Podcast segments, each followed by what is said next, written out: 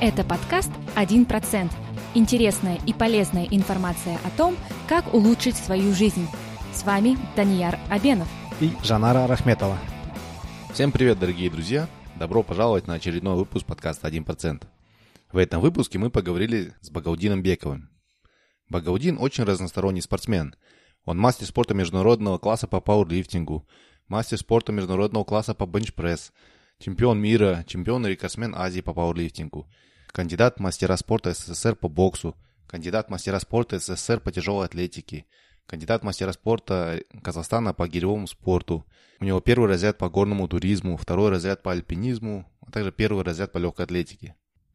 Он также является президентом Федерации Skyrunning Казахстана, автором книги «Силовые тренировочные программы», а также фитнес-директором Есентай Фитнес.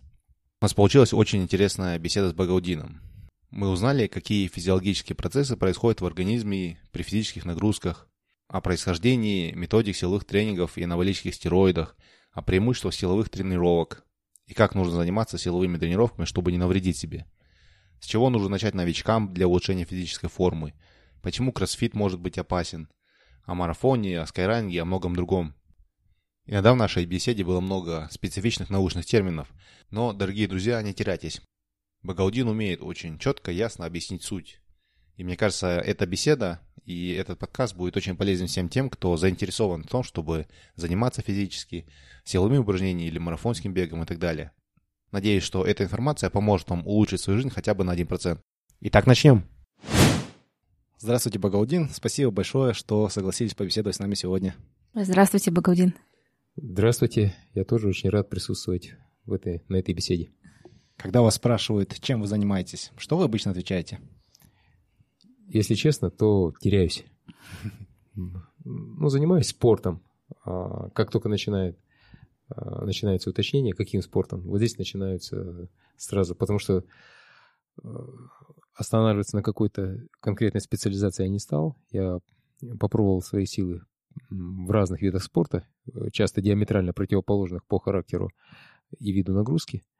В каждом из этих э, видов я добился определенных результатов, ну, начиная там от первого разряда, там, кандидата мастера спорта, мастера спорта, мастера международного класса, вот, до мирового уровня. И это был и кроссфит, и скайранинг, и гладкий асфальтный бег, и тяжелая атлетика, и пауэрлифтинг, и гиревой спорт, и скалолазание, и альпинизм, и горный туризм. А, вот это только те виды спорта, где я получил определенные спортивные звания, официальные разряды. Поэтому а, есть а, что сказать на тему спорта. Сейчас я активно продвигаю фитнес, работаю фитнес-директором клуба Есентай Фитспа и параллельно являюсь президентом Федерации скайранинга Республики Казахстан. Ну и, соответственно, развиваю скайранинг вместе со своими единомышленниками, любителями горного бега. А как вы пришли в спорт? С чего все начиналось? И почему такой широкий выбор, э, широкий набор разных э, видов спорта? Потому что многие из них, кажется, такие, они контринтуитивные, да? То есть есть силовые, а тут же и бег, да? Мне кажется, они... Кажется, такое ощущение, что они, что они друг другу могут даже мешать, потому что для силы нужна масса, для бега масса может быть не совсем полезна. Как вы пришли в спорт и почему такой широкий выбор? Ну, уже по характеру вопроса видно, что человек подкован а, в этом деле, поэтому, а, ну, ответ такой. Пришел в спорт, потому что мне это делать категорически запрещали. А, начинал я с бокса, я кандидат мастера спорта СССР по боксу, и это школьные годы, 85-й, 1986 87 88 90-е годы, это уже уже студенческие годы, когда активно занимался боксом. Ну, естественно, как, а, скажем так, любой отличник, школьник, а, я занимался э, академическими науками вот, в рамках средней школы. Закончил школу на золотую медаль. Естественно, никто меня ни в каком спорте не видел. А, по понятиям моих родителей, я должен был заниматься только работой, учебой имеется в виду домашней работой, и, все. Спорт — это блажь. В чем-то, конечно, они правы, потому что вот давайте посмотрим, да, вот какая лежит социальная роль в спорте, особенно в, социально, ну, в профессиональном. Ну, можно там что-то наковырять, на самом деле пользы для общества мало. Ориентиры, которые даются молодым людям, достаточно сомнительны. Можно с этим спорить, но это уже отдельная тема, мы просто слишком далеко идем. А, но, тем не менее, мне всегда нравилась именно активность. А, возможно, я так устроен. Так или иначе, а, тайком я начал заниматься боксом, сбегал на тренировки. В течение почти года мне удавалось это как-то скрывать, но потом все это вскрылось, а дальше уже меня было не остановить. Ну, в итоге махнули на это рукой, но тем не менее школу я закончил, и спорт я при этом не забросил. В студенческие годы я продолжил заниматься, хотя э, на факультете, на юридическом факультете, на специализации следственная криминалистика, э, уже было учиться достаточно тяжело, потому что начались постоянные сборы, соревнования, поездки, двухразовые тренировки в день. Нагрузка, конечно, была колоссальная. Совмещать вот в таком виде учебу и работу было очень сложно. Более того, дух к познанию, в том числе и в спорте, у меня всегда присутствовал, и поэтому э, очень часто можно было видеть, когда я э, вот в нашей Казахской национальной библиотеке, здесь недалеко сейчас, бывшая Пушкинская, э, сидел одновременно, изучая юридическую литературу, там, допустим, следственную криминалистику, а рядом со мной были ежегодники по тяжелой атлетике, была физиология спорта, физиология мышечной деятельности, биохимия, и так далее. И очень часто мы с ребята, сокурсники, которые «О, у тебя есть этот учебник, подожди, а что ты изучаешь? Это что такое вообще? Это же не по теме». Ну и вот в таком духе все происходило.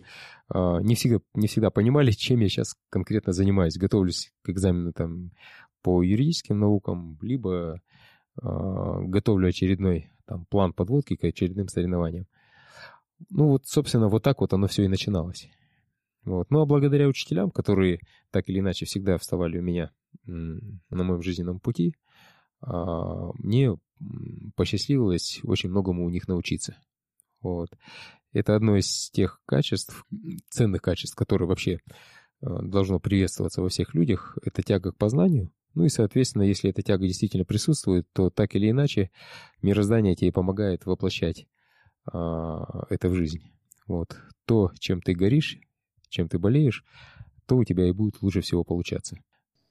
А как так получилось, что вы от бокса перешли к другим дисциплинам? Достаточно просто, потому что занимаясь параллельно боксом, у меня был тренер Тычинин Борис Николаевич, а, заслуженный тренер Казахстана, человек, который воспитал целую плеяду а, мастеров, мастеров международного класса, который уже тогда, ну, по сути, было понятно, что он не видел во мне а, перспективного боксера. И он уже тогда, тренируя меня, готовил меня больше как тренера, но это я уже понял потом, задним числом.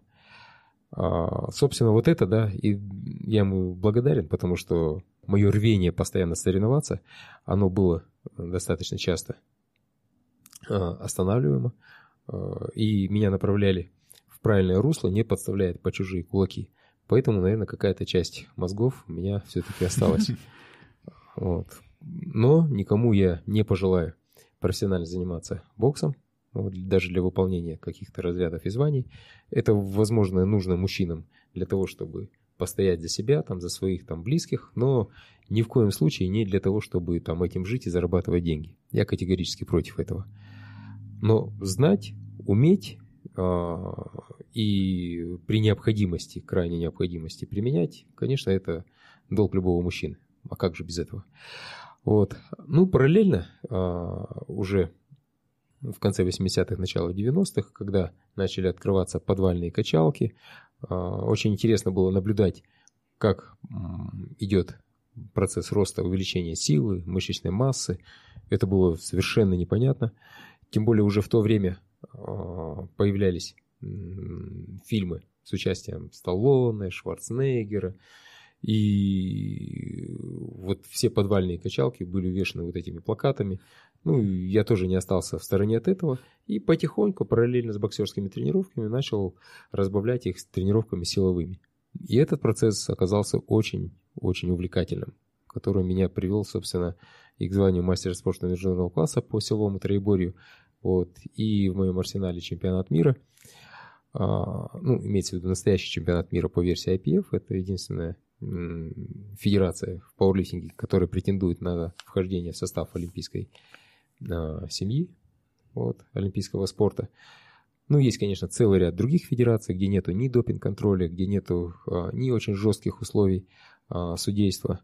Вот, их очень много, которые присваивают свои там квалификационные, там, у них есть квалификационные нормативы, звания и так далее, и так далее, но, скажем так, есть только одна федерация, которая действительно котируется в мировом спорте, IPF. Вот. Ну, собственно, вот внутри этой федерации я и выступал. Но прежде чем, опять же, перейти к этой федерации, тогда же не было пауэрлифтинга как такового, о нем мало кто знал. Это самое начало 90-х но была тяжелая атлетика. Но если ты хочешь соревноваться, то ты можешь соревноваться либо в тяжелой атлетике, либо в гиревом спорте. Собственно, и то, и другое я успешно применял. А, тренировался в тяжелой атлетике под руководством а, действительно выдающегося тренера, заслуженного тренера Республики Казахстан, а, Казахской ССР тогда еще, Хох Владимира Ивановича, который уже в то время был кандидатом наук, человек, который защищал свою диссертацию не у кого-нибудь, а у самого Аркадия Никитича Воробьева в Аргувке.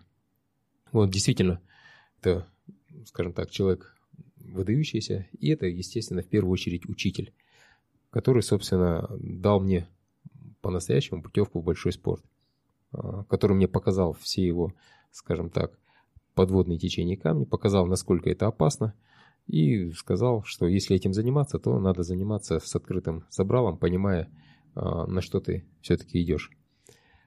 Вот. Ну и все равно это было уже достаточно поздно. И потому что уже в то время существовал так называемый возрастной ценз.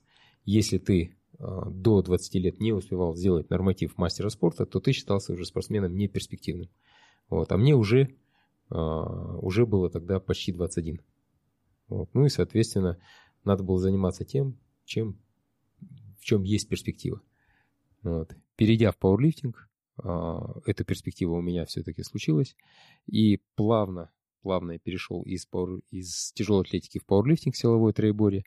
Если у нас тяжелая атлетика а, тяжелая, то пауэрлифтинг это самая тяжелая атлетика. Веса на порядок выше, а, несмотря на относительную простоту движений.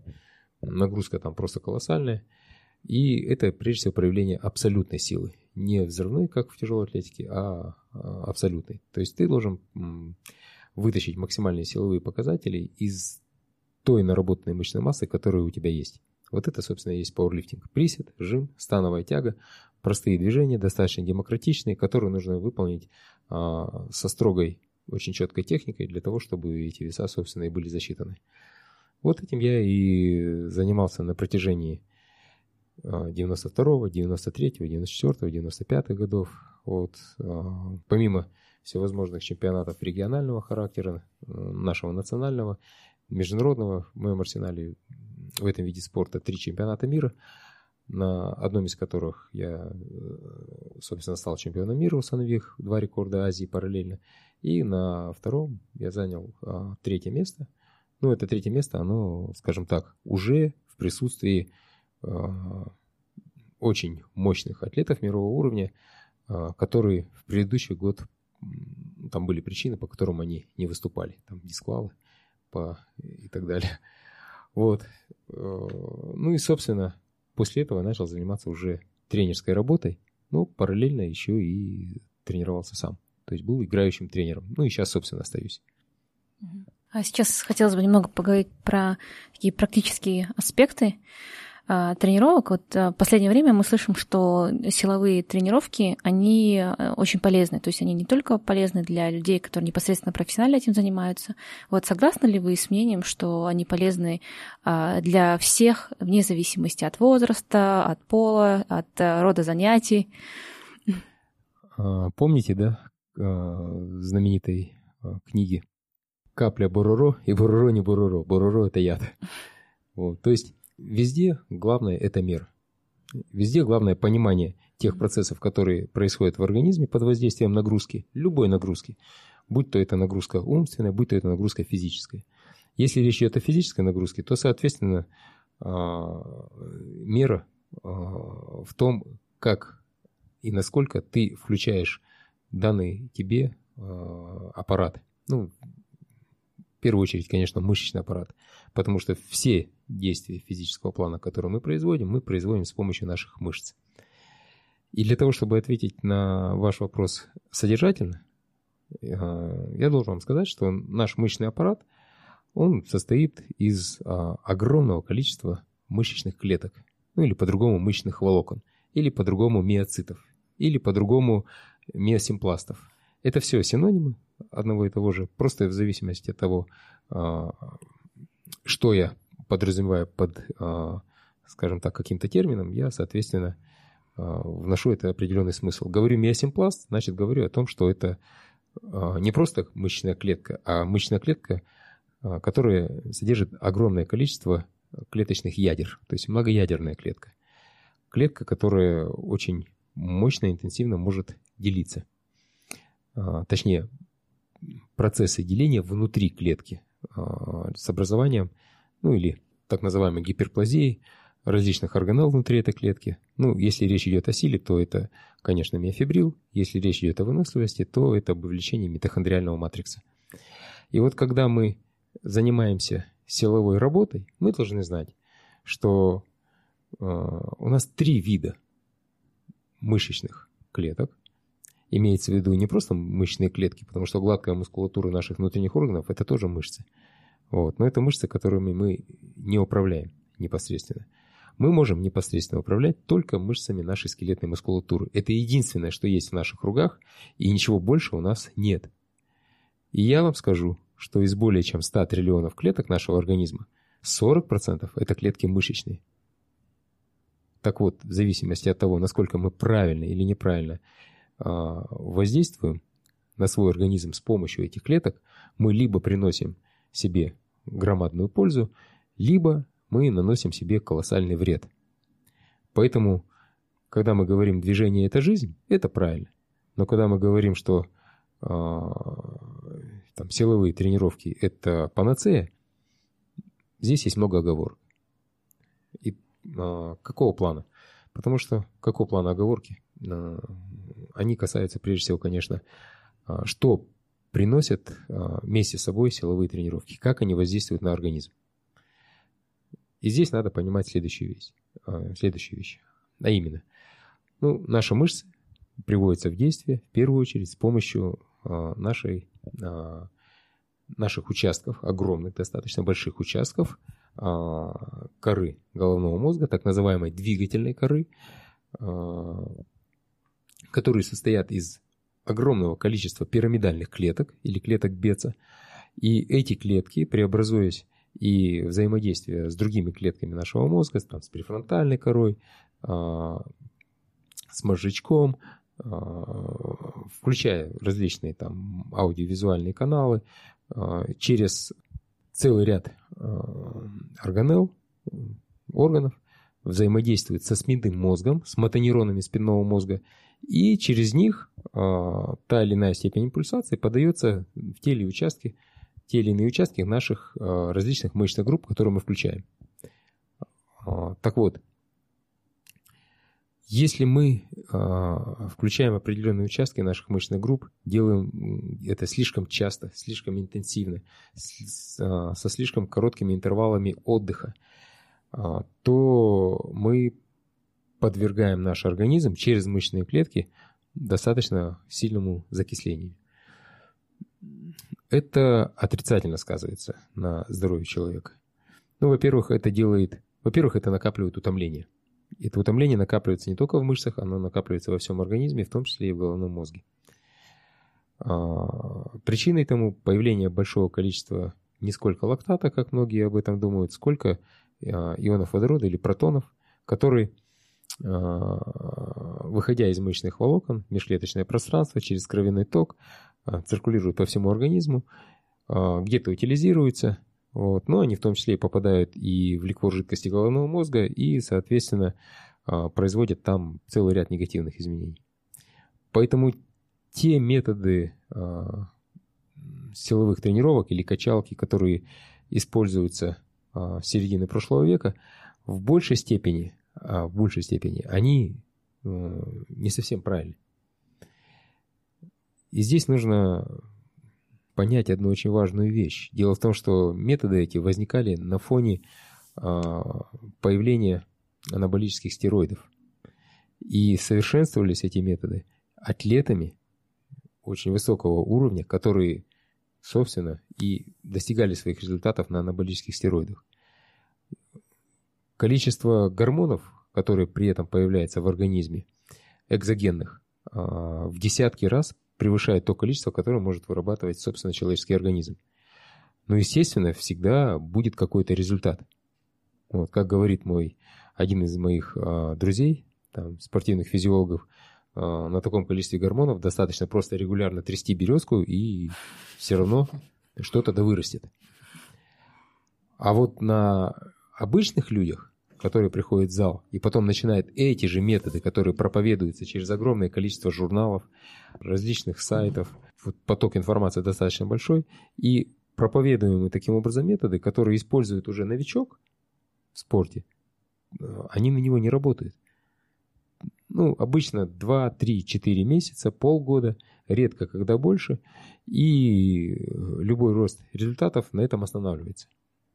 То есть какие-то небольшие сдвиги происходят, но дальше этого, как правило, не двигается. И что делать? И тогда этот человек начинает, а, адепт, скажем так, а, силового тренинга, он начинает искать причины этого. Он начинает интенсивно тренироваться, выполнять различные сплиты, то есть еще больше усугублять вот это положение, впадая в состояние крайней перетренированности. Либо всегда под рукой находится а, горе-тренер, который знает выход из этой ситуации и всегда предложит пачку метанростенолона, там, декадуроболина, там, сустанона и так далее, там различных разновидностей анаболических стероидов, которые сдвинут его из этого так называемого состояния плата, как они называют это состояние, а, и, по сути, человек потом может очень легко подсесть на анаболические стероиды. Ну, по сути, это разновидность а, наркотической зависимости, но уже такой гормональный. Тот фонд тестостерона, который они создают в организме, он закрепляет а, в организме вот это ощущение того, что он могуч, что ему море по колено, что он может все. Это состояние, оно достаточно такое, а, скажем так, вот вы, наверное, смотрели фильм «Области тьмы». Mm-hmm. Очень mm-hmm. интересный фильм, где а, был разработан какой-то препарат, который активно усиливает деятельность головного мозга, и тот начинает там, совершать невероятные вещи аналитического характера. Вот то же самое, только с мышцами и вот на таком внутреннем психологическом уровне происходит при использовании стероидов. А, очень такая скользкая и опасная вещь. Человек, который это попробовал несколько раз, он уже так или иначе будет к этому возвращаться. Вот. Ну и соответственно, соответственно, это потом его уводит в стороны. И он остается уверен в том, что вот эти методики, они правильные. Но ему не приходит в голову о том, что они правильные только если ты используешь анаболические стероиды. Вот, вот это вот беда. Поэтому тренироваться, конечно, надо. И силовой тренинг, он нужен. Нужен, потому что наши мышцы надо включать в работу. Без этого никак. Наши мышцы надо включать в работу по а, самым разным причинам. Ну, например, а, начиная с 40 лет а, и каждое десятилетие а, в организме идет процесс саркопении. То есть, когда мышечные волокна начинают отмирать. Речь идет в первую очередь, конечно, о высокопороговых мышечных волокнах. Они действительно начинают отмирать. Скорость этого отмирания достаточно высокая, от 3 до 5%. Это колоссальная скорость на каждое десятилетие, если брать. А к чему она приводит? А к тому, что параллельно с саркопенией будет идти другой процесс, который называется остеопения, которая в следующей своей фазе приводит к остеопорозу. То есть вот мы начинаем с мышц, а все это приводит к тому, что начинает ослабляться суставно-связочный аппарат.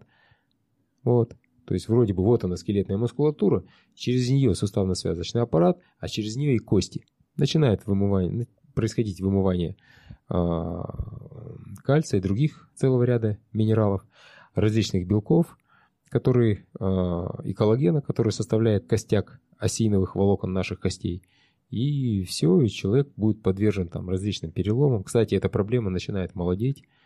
Вот последние десятилетия статистика показывает, что проблема помолодела э, очень серьезно. Вот, и поэтому без спорта, без силовых нагрузок э, здесь, конечно, никуда не денешься. Это делать нужно, обязательно нужно. Но нужно это делать э, очень правильно, дозированно. Э, силовые нагрузки несут там целый ряд позитивных изменений в организме. Силовые нагрузки – это лучший способ для активизации нашей гипоталамо-гипофизарной системы.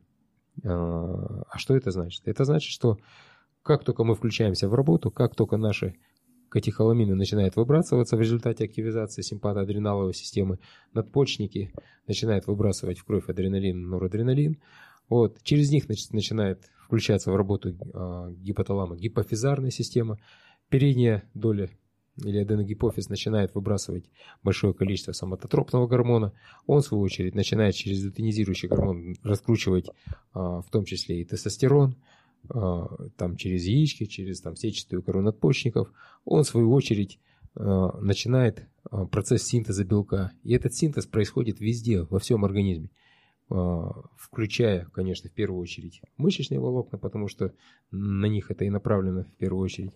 Но вот это большое количество гормонов, оно необходимо для того, чтобы и производить ремонт различных клеток а, других тканей нашего организма. Это очень важно. И вот в этом смысле польза силового спорта, она ну, просто бесценна.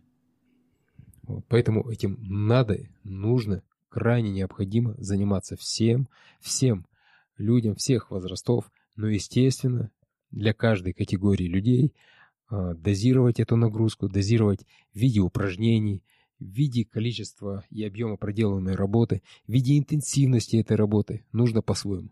Если не будет э, вот этого четкого разделения, то, соответственно, этой нагрузкой можно принести достаточно серьезный вред. Я хотел попробовать, можно сказать, перевести то, что вы сказали, на очень простой язык, то, что, то, что я понял, то, что мне кажется, я понял.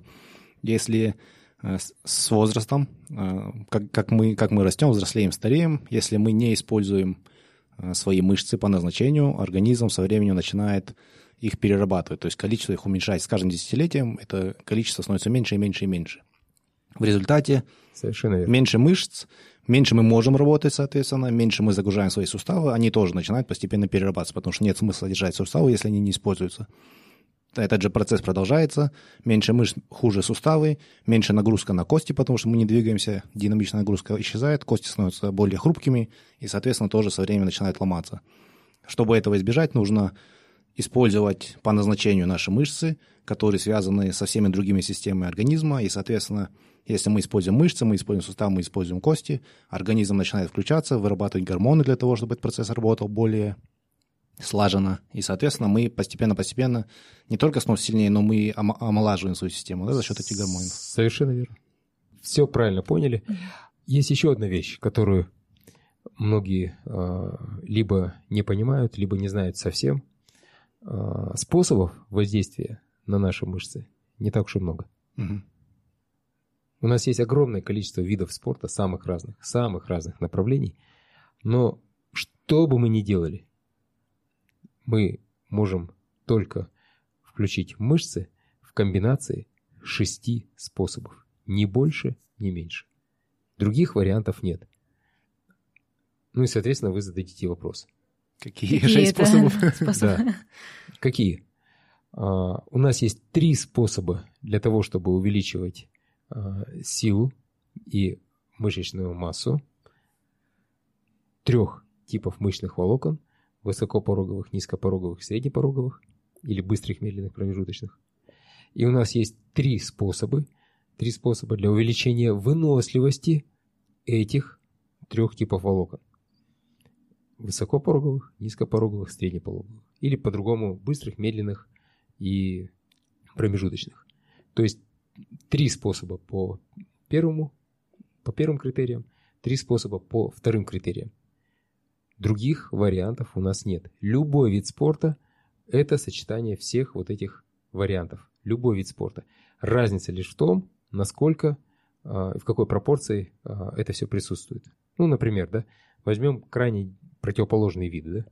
Да? Это тяжелая атлетика, силовые виды спорта, пауэрлифтинг, когда идет воздействие преимущественно на высокопороговые мышечные волокна, на увеличение их силы и мышечной массы. Другая противоположность – это марафонский или а, ультрамарафонский бег. Вот, это различные виды а, Ironman, например, тот же а, крайний вариант триатлона. Это велоспорт, это лыжи беговые, ну, дальние дистанции, там обычно у нас 50 километров выступает. То есть вот и то, и другое – это крайние проявления либо работы на увеличение выносливости, либо на увеличение силы. А, ну, есть виды спорта, которые, а, скажем так, способствуют развитию всех этих качеств. Например, все абсолютно виды единоборств, такие как а, все виды борьбы, там греко-римская, вольная, там борьба дзюдо, различные виды смешанных единоборств, ударные единоборства, бокс, кикбоксинг, там муай-тай, различные виды восточных единоборств, традиционных и нетрадиционных, они развивают все качества. И силу всех типов мышечных волокон, и выносливость всех типов мышечных волокон. Есть отдельный вид спорта, недавно который возник, это кроссфит. Я чувствую, что вы обязательно зададите мне по нему вопрос, и я потом отвечу обязательно, с удовольствием отвечу, который также, внутри которого также заложена идея об увеличении всех вот этих качеств. Вот. Ну и э, если человек это понимает, на что он воздействует, то, соответственно, э, его процесс тренировочный будет более осознанным и, соответственно, будет приносить какие-то результаты. Если не понимает, то, соответственно, этих результатов не будет. Ну, вы, естественно, скажете, что а как же развитие других систем и качеств, например, сердечно-сосудистой, и вы будете абсолютно правы. Но мы должны понимать, что все остальные системы нашего организма в той или иной степени являются системами инфраструктурными или обслуживающими. Сердечно-сосудистая система – это главная обслуживающая система при воздействии на разные типы волокон при работе на выносливости. Конечно, на нее ложится колоссальная нагрузка. Нервная система, ну, понятно, она не просто обслуживающая, через нее включается все. Эндокринная система – Понятно, что эндокринная система тоже является а, инфраструктурной, но инфраструктурной уже в плане синтеза а, различных белков, ферментов, органелл, там миофибрилы, митохондрии, миоглобин, гемоглобин и так далее, эритроциты. А, дыхательная система, ну, естественно, она тоже обслуживающая, потому что надо полноценно снабжать а, наши клетки, потому что через это начало газообмена, потому что надо включать большое количество альвеол, нужно развивать а, легочную вентиляцию, жизненную емкость легких и так далее. И, ну, я вот так вот вкратце вам объяснил, что все остальные системы, они в той или иной степени носят инфраструктурный характер по отношению к главной системе, через которую а, происходит и, собственно, работа. А, это мышечная система или скелетная мускулатура. Вот. вот вот теперь у вас есть такое общее видение картины, а внутри начинается уже специфика. Мы продолжим после небольшого перерыва.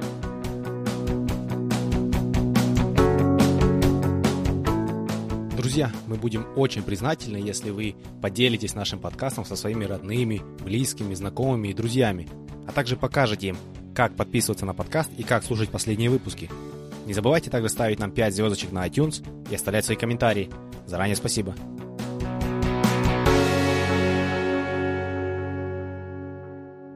Продолжаем.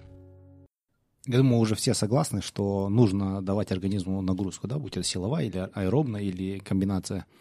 Для среднестатистичного человека, да, скажем, в районе 30 лет, который работает в офисе, не так много свободного времени, много времени проведено в сидячем положении. Как такому человеку лучше всего начать э, двигаться, заниматься какими-то силовыми нагрузками, может, аэробными нагрузками, какой комбинации. Такой общий совет, чтобы уберечь такого человека от травмы в первую очередь.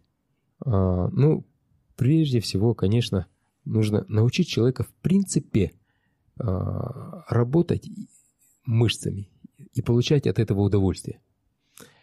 А, вариантов много. Это может быть просто утренняя зарядка, такая а, средней интенсивности, или это может быть посещение фитнес-клуба, где у нас достаточно много хороших квалифицированных тренеров, которые достаточно хорошо обучены, особенно если это хороший престижный клуб, то там к этому относятся серьезно, и обучение персонала а, ставится во главу угла, включая всевозможные аттестации, выезды на конвенции, организация собственных мастер-классов. Вот, э, я это знаю изнутри, потому что сам этим занимаюсь и обучаю тренеров, а, даю мастер-классы э, всех практически направлений.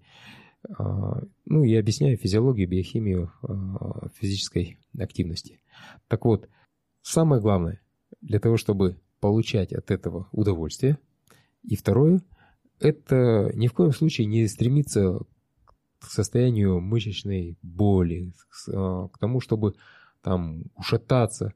Как многие там говорят, что если ты не выползаешь из зала на четвереньках, значит, ты неправильно потренировался. Это совершенно неправильно ложное представление – Прежде всего, нужно научиться получать от нагрузки удовольствие. Это достаточно умеренная должна быть нагрузка. А, это всегда а, достаточно продолжительная, 15, 20, 30 минут, а, втягивающая кардиотренировка низкой интенсивности. Не обязательно это должна быть монотонная работа только на беговой дорожке. Это может быть сочетание разных видов кардиотренажеров. Там 10-15 минут поработал на беговой дорожке, ходьба с чередованием бега – и то, если бег, а, скажем так, не вызывает там слишком больших скачков пульса, если организм к этому готов, если нет лишнего веса и, соответственно, лишней ударной нагрузки на суставно-связочный аппарат, то тогда, пожалуйста, можно легкую там пробежку сделать. Вот. Э, либо походить в гору. Но если уж там совсем хочется, да, там, ну, походите в гору, там, подняв угол наклона той же самой беговой дорожки – Суставы работают меньше, а мышцы включаются больше. Переключитесь там на какой-нибудь другой кардиотренажер, там, там эллиптический кардиотренажер, грибной тренажер, который включает, кстати, очень много мышечных волокон и к которому, э, скажем так, многие относятся к пренебрежению. Как бы оставляет его на последний кардиотренажер великолепный. Там сразу работает и руки, и ноги, и спина, и туловище полностью включается в работу. Огромное количество мышц, и при этом нагрузка на сердечно-сосудистую систему не такая уж и большая. Вот, поэтому те же самые кроссфитеры прекрасно этим пользуются, они давно это поняли. В фитнес-клубах э, это осознают вот только последние несколько лет, и то благодаря кроссфиту. А, дальше. Прошла там 15-20 минутная вот такая втягивающая кардиотренировка. Ну, нужно сделать работу уже специализированную на конкретные мышечные группы, разбить эти мышечные группы по сплитам, вот, а можно и по принципу full body сразу по всем мышечным группам, не в большом объеме. Обязательно, чтобы это было сочетание работы на мышцы-антагонисты, то есть не долбить одну и ту же мышечную группу да, там, в нескольких подходах и нескольких упражнениях, а переключаясь там с одной мышцы группы на противоположную антагонист, либо ту, которая вообще никак рядом с ней не расположена, для того, чтобы эта мышечная группа первоначальная успела полноценно восстановиться. Вот. И после этой работы сделать такую же кардиозаминку. Потому что любая силовая работа, даже если она сделана правильно, это все равно в какой-то степени закисление. Вот. Соответственно, для того, чтобы э, процессы, которые в результате этого закисления нейтрализовать, необходимо снова включить сердечно-сосудистую систему, окислительные волокна и тот митохондриальный матрикс, вот, и то количество окислительных ферментов, которые в этих волокнах имеются, они быстро-быстро э, приведут организм в нормальное состояние. Вот для чего нужна заминка, которую многие э, пренебрегают. Вот, поэтому вот эта работа, она позволит плавно втянуться в тренировочный процесс, не получая там никаких негативных а, эффектов, такого отрицательного опыта, когда человек приходит первый раз в тренажерный зал, а потом уходит и в течение нескольких дней там ходит, держась руками там, вдоль стенки, потому что там все мышцы болят. И это он считает, что он правильно, правильно потренировался. Это признак того, что тренировка была проведена крайне неправильно. Мышечная боль – это результат разрушений внутри организма. Это результат того, что большое количество миофибрил внутри мышечных волокон было, было ну, просто порвано. Они по э, спокойно, особенно высокопороговые, которые в обычной э, жизни у нас не включаются в работу, э, во время силовой тренировки в тренажерном зале вдруг активно начали работать и, соответственно, мышцы к этому не готовы. И по актину внутри мышечных волокон, внутри миофибрил, сами миофибрилы начинают потихоньку рваться, а потом организм вынужден путем экзоцитоза все это выводить из мышечной клетки. Ну, естественно, включаются в работу лизосомные ферменты, их огромное количество, там всевозможные протеазы, липазы, фосфолипазы, рибонуклеазы и так далее. Они образуют вокруг них вакуоли. А, естественно, для того, чтобы внутри этих вакуолей процесс происходил нормально, а, нужно постоянно поддерживать качественное состояние среды внутри мышечной клетки, потому что идет параллелизация, потому что сразу заряд начинает увеличиваться. Ну и, соответственно, а, включаются насосы на мембране клетки, начинает засасываться внутрь дополнительная вода, чтобы нейтрализовать заряд. Вот. И потихоньку-потихоньку начинает там на второй, на третий день а, мышечная боль нарастать. Вот. Если вы довели до этого состояния, вот, ну, значит, вы немножко перетренировались, а может быть и даже немножко. Вот. Вот, собственно, и все. Сложного там ничего нет, надо просто понимать, вот что ты сейчас делаешь.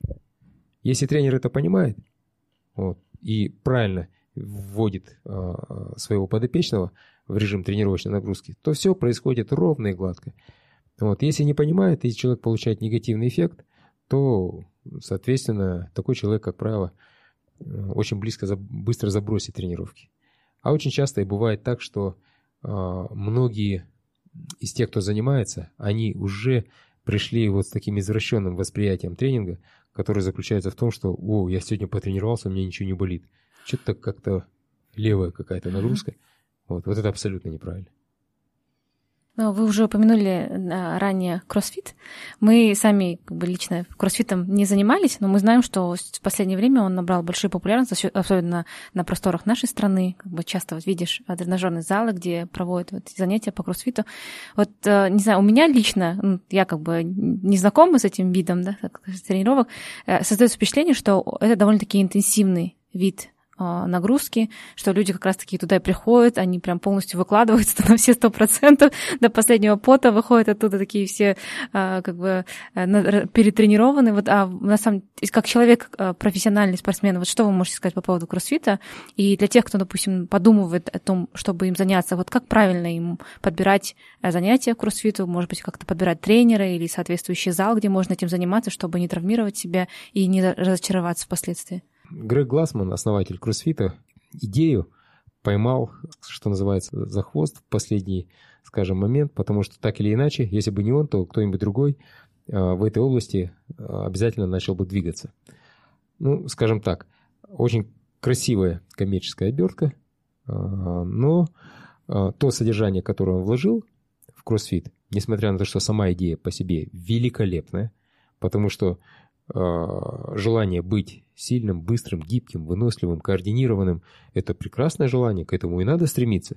И в этом смысле а, кроссфит, он прекрасный вид спорта. Но надо смотреть, какая концепция лежит внутри самой методологии тренинга. Если мы внимательно посмотрим, то поймем, что концепция лежит ущербная, которая основана на устаревших э, физиологических, э, спортивной физиологии данных э, 70-х, частично 80-х годов. Те биохимические процессы, которые происходят в организме под воздействием нагрузки той науки, которые сейчас давно и повсеместно опровергнуты, но которые по инерции, инертности мышления, особенно у тренерского состава, она очень сильная. Потому что понимания науки нет никакой, даже несмотря на высшее образование, которое они получают. А тот набор данных, да, стереотипов, которые они получили, он вышибить его очень и очень сложно. Ну, давайте конкретно к кроссфиту. Ну вот представьте себе, возьмем а, один из самых распространенных вводов, а в кроссфите все комплексы или упражнения, подавляющее большинство, распределяется в различных вводов. Ввод или workout of the day а, – это комплекс из двух, трех, четырех упражнений, которые выполняются подряд, выполняется в различных режимах, например, там, в системе раундов, там, например, это может быть там режим AMRAP, когда нужно выполнить определенное количество раундов в определенный э, промежуток времени. Там, или в системе EMOM, когда внутри каждой минуты нужно поместить определенное количество повторений и э, двигаться э, таким образом. Воды имеют определенные названия, потому что их придумывают люди. И вы можете спокойно зайти на, скажем так, одну из самых популярных в кроссфите страничек «Водка от CrossFit» и обнаружить там огромное количество водов, их уже около тысячи, которые а, придумывают сами тренеры, выкладывают на этих ресурсах. Другие тренеры это все обсуждают, принимают, либо не принимают. Многие из этих водок стали популярными и являются как бы определяющими. Но, но, внутри этих самих водах заложено огромное количество противоречий. Каких? И вот сейчас давайте просто конкретики. А, ближе к телу, как говорил Гидема Пасан. А, например, есть такой вод, который называется Синди. Очень популярный. Внутри которого нужно выполнить 5 подтягиваний на перекладине, 10 отжиманий от пола и 15 аэрсквот или воздушные приседания. Выполнять это нужно без отдыха. 5, 10, 15, 5, 10, 15. И вот так вот пошел по кругу дается планка времени. Если это синди коротышка 10 минут, если это полноценный синди, то 20 минут. Ну, бывает так, что и до 30 минут э, э, увеличивается планка выполнения упражнений. Чем больше ты выполняешь этих раундов, тем лучше. Ну, есть определенные стандарты. И вот человек начал выполнять. Вот он, вот что, например, такое 5 подтягиваний для человека, который может выполнить там 20 или 30, а или 50 подтягиваний. Вообще ни о чем. Что такое 10 отжиманий? А, любой среднеподготовленный человек всегда может выполнить 50, 70, даже 100 отжиманий. Что такое 15 воздушных приседаний? Там, да, если любой человек, даже не подготовленный, всегда сможет сделать там 200, 300, 500. Это вообще ни о чем. А вот теперь начинаем мы их закручивать без отдыха в комплексе, и получится так, что через несколько раундов организм начинает уставать, пульс начинает зашкаливать, дыхание увеличивается, частота дыхания невероятно. Вот, у человека начинает кружиться голова, его уже подташнивает, его уже штормит. В чем дело? Он же в каждом отдельном виде подготовлен. Но стоило ему проделывать эти комплексы 5-7 минут, и он уже вышел на предел. И мышцы стали почему-то забитыми, и состояние ужасное. А все дело в том, что как только вот эта работа началась, у нас одни системы организма не догружаются. Мышцы в этом положении, в этих упражнениях, они не дорабатывают для того, чтобы в них, скажем так, увеличилась выносливость. А вот различные, и в первую очередь а, центральная э, сердечно-сосудистая система, один из важнейших центральных факторов, перерабатывает. И получается так, какая-то система недополучает свою нагрузку, а какая-то система выходит за пределы вот, той физиологически полезной работы, которая необходима для организма. И вот в этом и заключается беда кроссфита, потому что тренеры не знают, где, где та самая золотая середина, которая бы... Вот в чем, по идее, задача, да? Чтобы выполнить эту всю работу в течение длительного времени. Но для того, чтобы это сделать, нужно, чтобы у тебя была адекватная сердечно-сосудистая система. Вот, ну, помимо этого, твоя же задача заключается в том, чтобы сделать немного повторений в каком-то конкретном движении, сможешь ли ты сделать благодаря этому комплексу больше подтягиваний? Никогда. Больше отжиманий? Никогда. Больше приседаний? Да никогда. То есть мышцы свою выносливость увеличивать не будут, а сердце всегда будет находиться в состоянии перетренированности. И вот таких комплексов на этом же сайте, вот как CrossFit, вы увидите их 90% и более. они все носят вот именно вот такой характер, когда перерабатываются одни системы и не дорабатываются другие системы.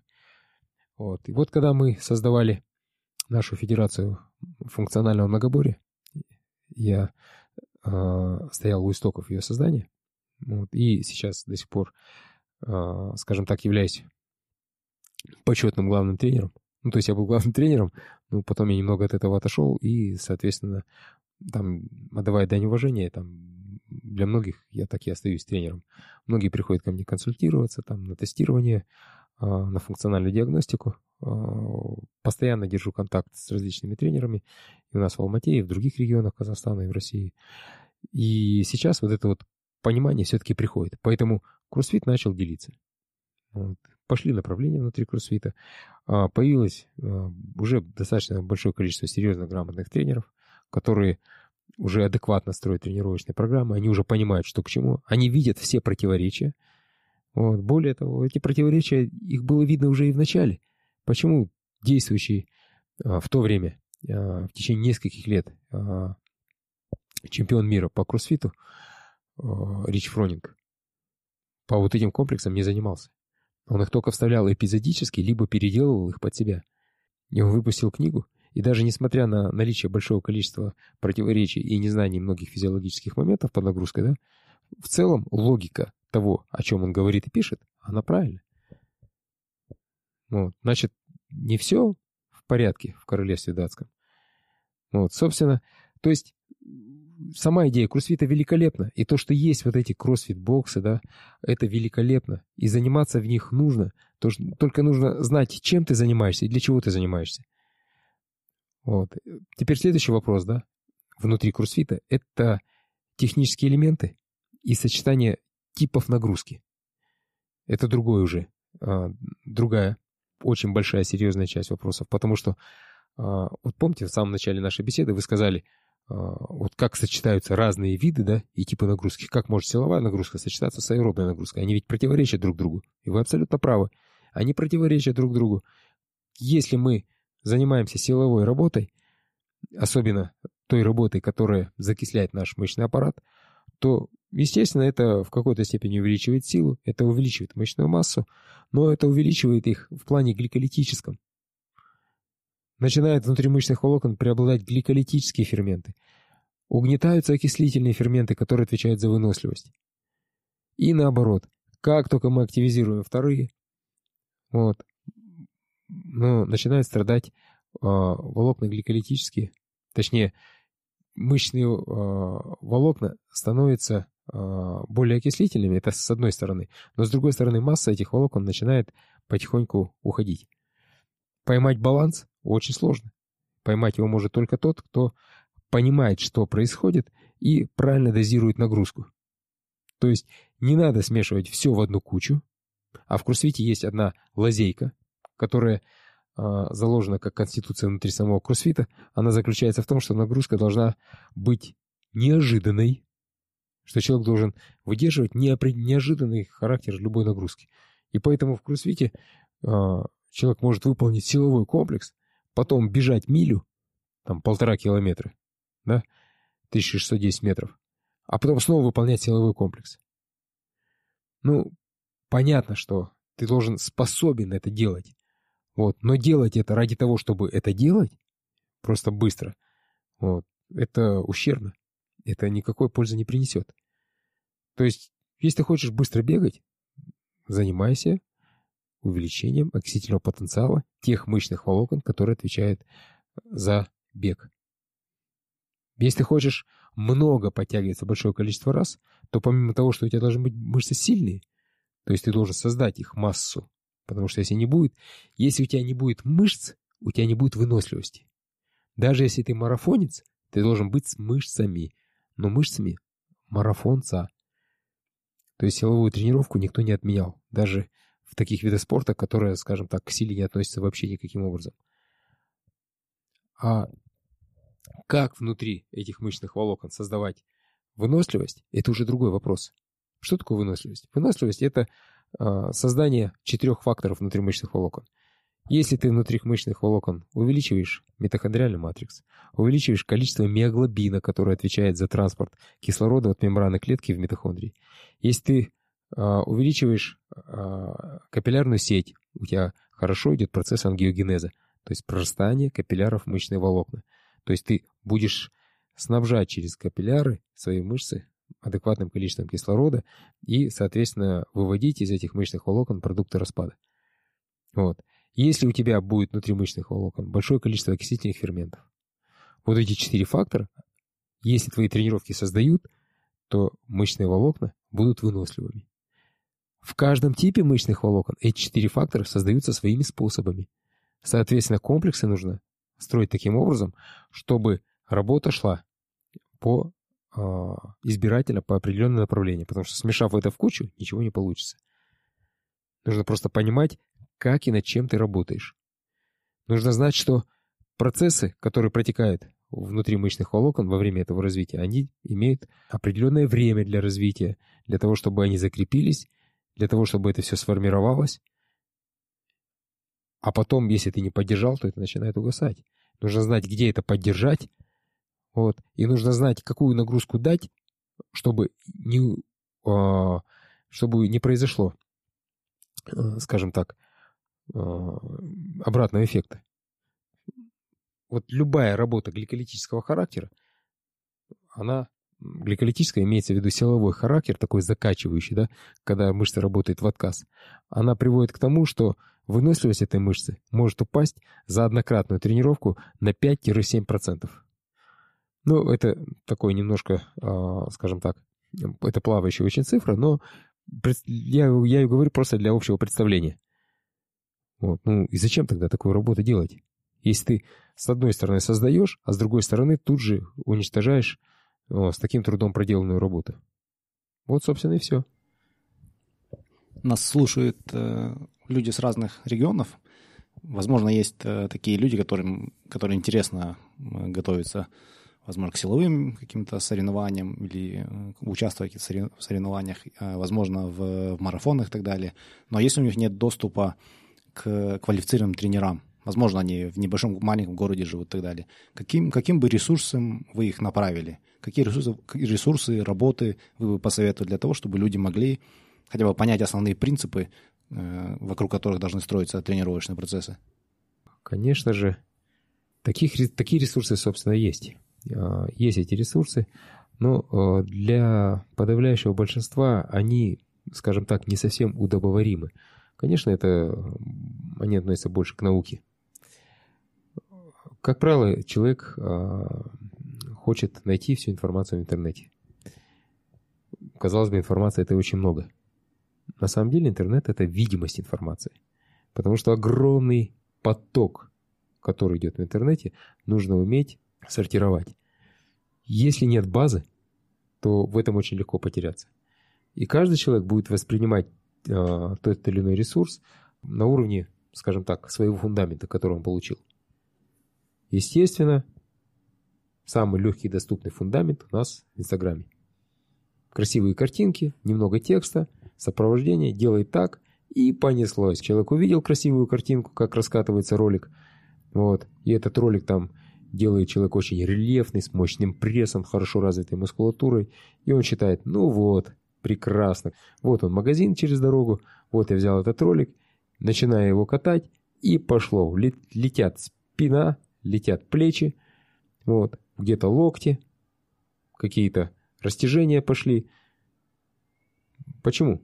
Да потому что человек не может понять, что это очень серьезное, мощное, многосуставное упражнение – для того, чтобы его выполнять, нужно уже иметь какой-то базовый фундамент, даже чтобы выполнять его, э, скажем так, в какой-то упрощенной форме. И мало кто ему подскажет, что нужно выполнять, начинать э, работу да, с каких-то более простых упражнений, э, которые включают работу меньше мышечных групп, меньше суставов. Пусть они будут даже изолированные тренажеры фитнес-клубы. Пусть они будут хоть такими. Но, по крайней мере, человек научится чувствовать свои мышцы. Человек, который не чувствовал свою мускулатуру, ведь обратите внимание, большинство посетителей а, тренажерных залов, которые пришли впервые, они не просто выполняют какие-то движения, они даже ходить не могут правильно. Любые какие-то координационные движения для них являются огромной проблемой. Это прям, ну, просто страшно становится. Многие люди начинают рассказывать о том, как они были освобождены от физкультуры, о том, как они благополучно ничего, ни на что не ходили, не посещали, и вот только вот впервые они поняли, там, что у них есть, оказывается, мышцы, их нужно включать в работу. Вот. И еще это нужно делать определенным способом.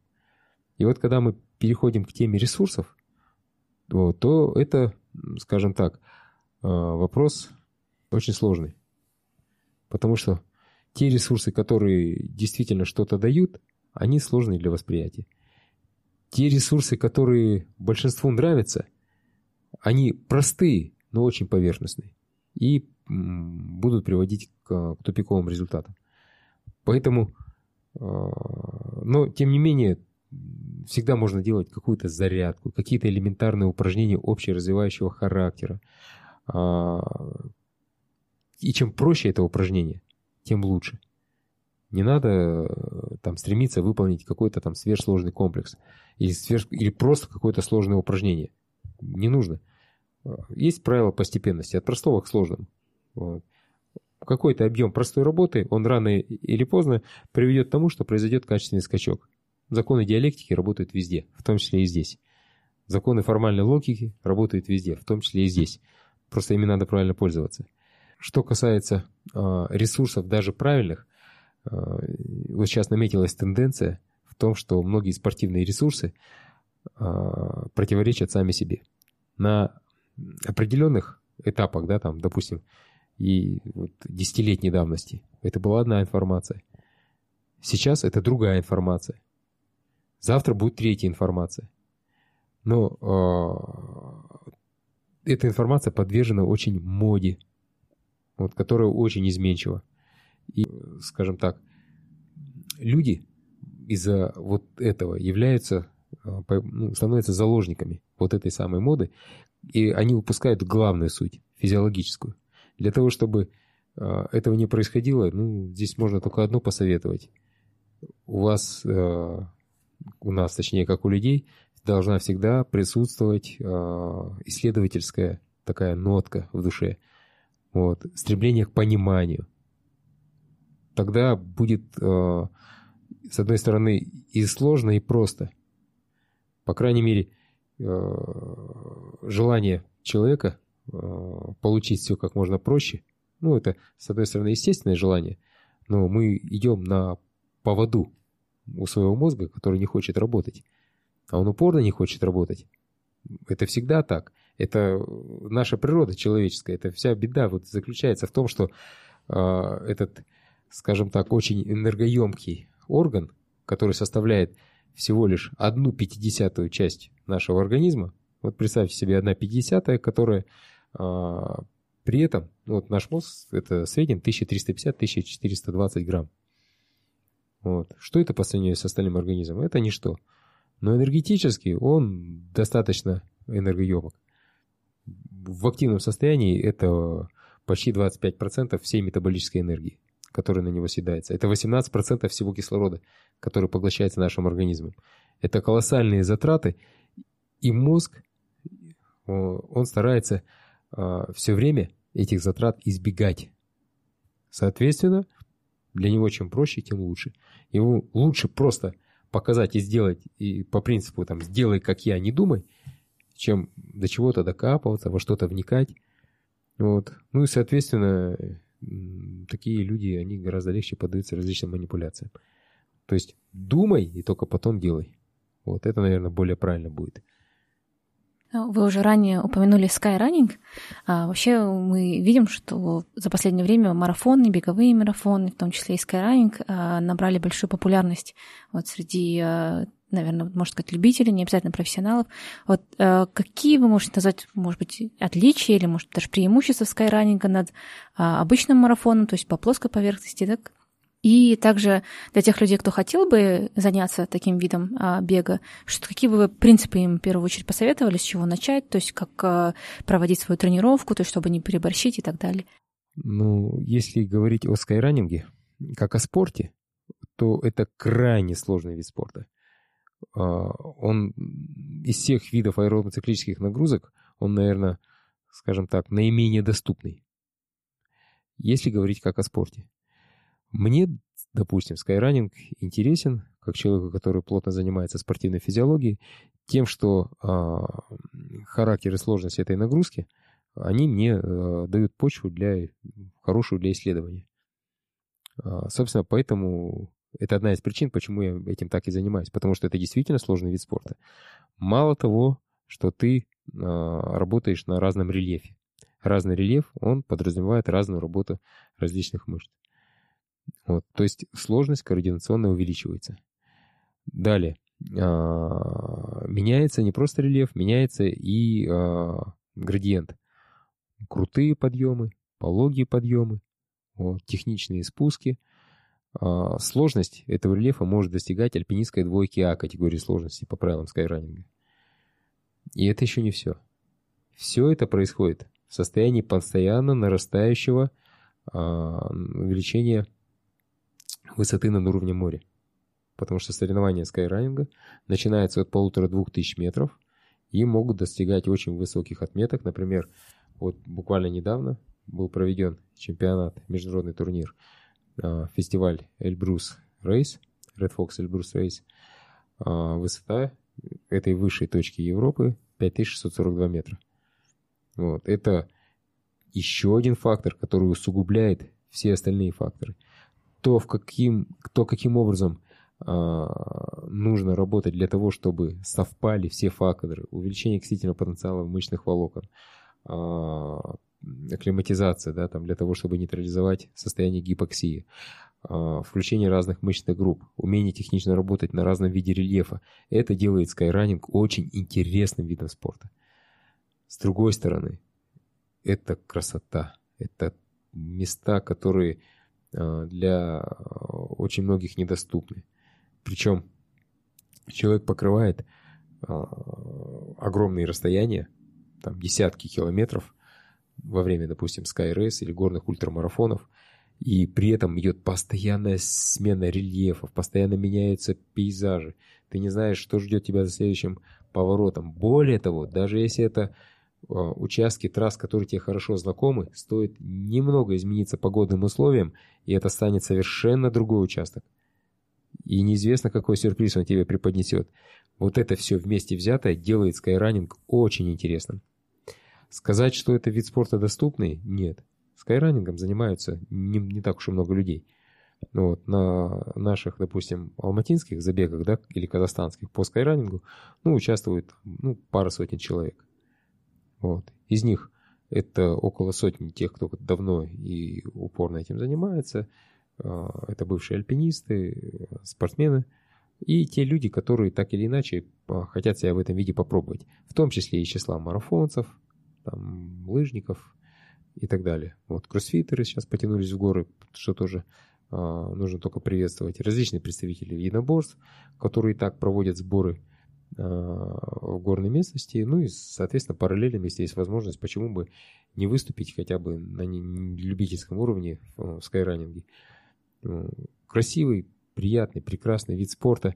Заниматься этим нужно очень осторожно, крайне осторожно, потому что требования предъявляются очень выс высокие и в плане физическому состоянию человека, техническим навыкам, которые, а, которыми должен обладать, психологическим навыкам, потому что действовать под нагрузкой в условиях высокогорья – а, психологически тоже очень сложно, потому что, а, скажем так, в состоянии гипоксии мозг просто отказывается включать мышцы для того, чтобы многим, да и профессионалам тоже, кажется, что они идут на пределе своей возможности на бешеной скорости, а со стороны это смотрится как там ползающая муха, допустим, на э, замерзшем окне, да, там в преддверии зимы.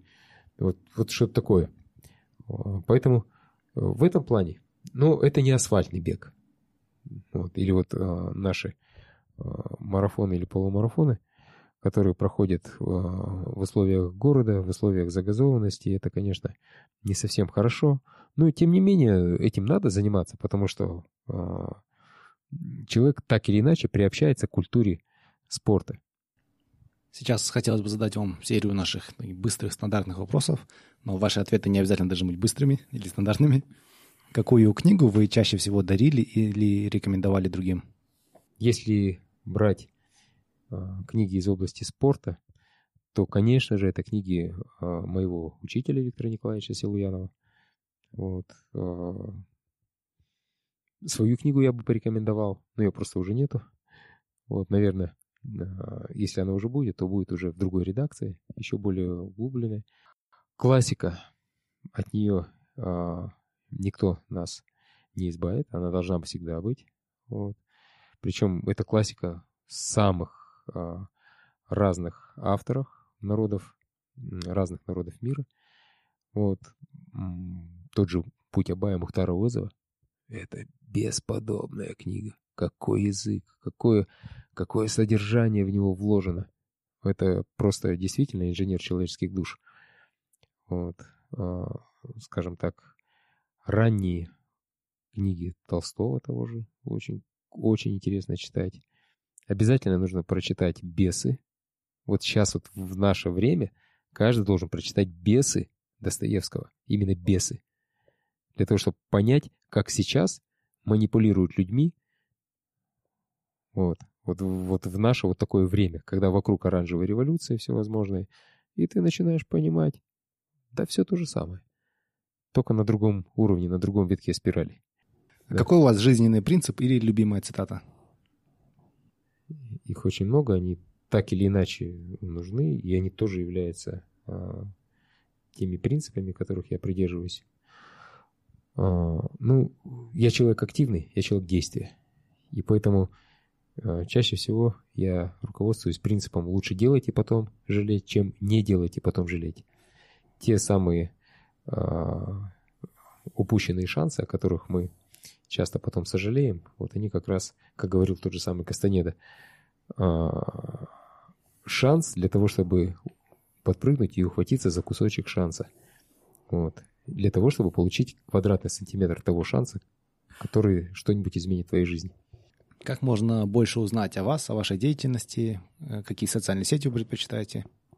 Сейчас это сайт Skyrunner.kz, который мы потихоньку сейчас модернизируем, делаем его более таким э, удобоваримым и рабочим. Э, скоро там будут появляться аналитические статьи и так далее. А так пока что это там Facebook и Instagram. Вот. Спасибо большое за то, что выделено время обстоятельно ответили на наши вопросы. Я лично для себя очень много, много вынес. Надеюсь, для остальных слушателей это тоже а, оказалось полезным и поможет им улучшить свою жизнь хотя бы на 1%. Спасибо большое, Багаудин, за такую содержательную, познавательную беседу. Я тоже для себя очень много открыла. Я думаю, нашим слушателям тоже а, эта беседа будет для них очень полезной. Я желаю вам успехов в будущем. А, Спасибо вам. Да, и всего самого наилучшего. Спасибо. Успехов вашему проекту. До свидания. Если вы хотите узнать больше об этом выпуске, то заходите на наш сайт 1%.com. Все латинскими буквами, без цифр. Если вам нравится наш подкаст, то, пожалуйста, поддержите нас. Расскажите о подкасте своим друзьям и научите их пользоваться подкастами. Поставьте нам 5 звездочек на iTunes. Это поможет другим людям найти подкаст и узнать интересную информацию. Впереди у нас заготовлено еще очень и очень много интересных и полезных выпусков. Я уверен, что информация из этих выпусков поможет вам улучшить свою жизнь хотя бы на 1%. Спасибо вам за ваше внимание и за вашу поддержку. Пока!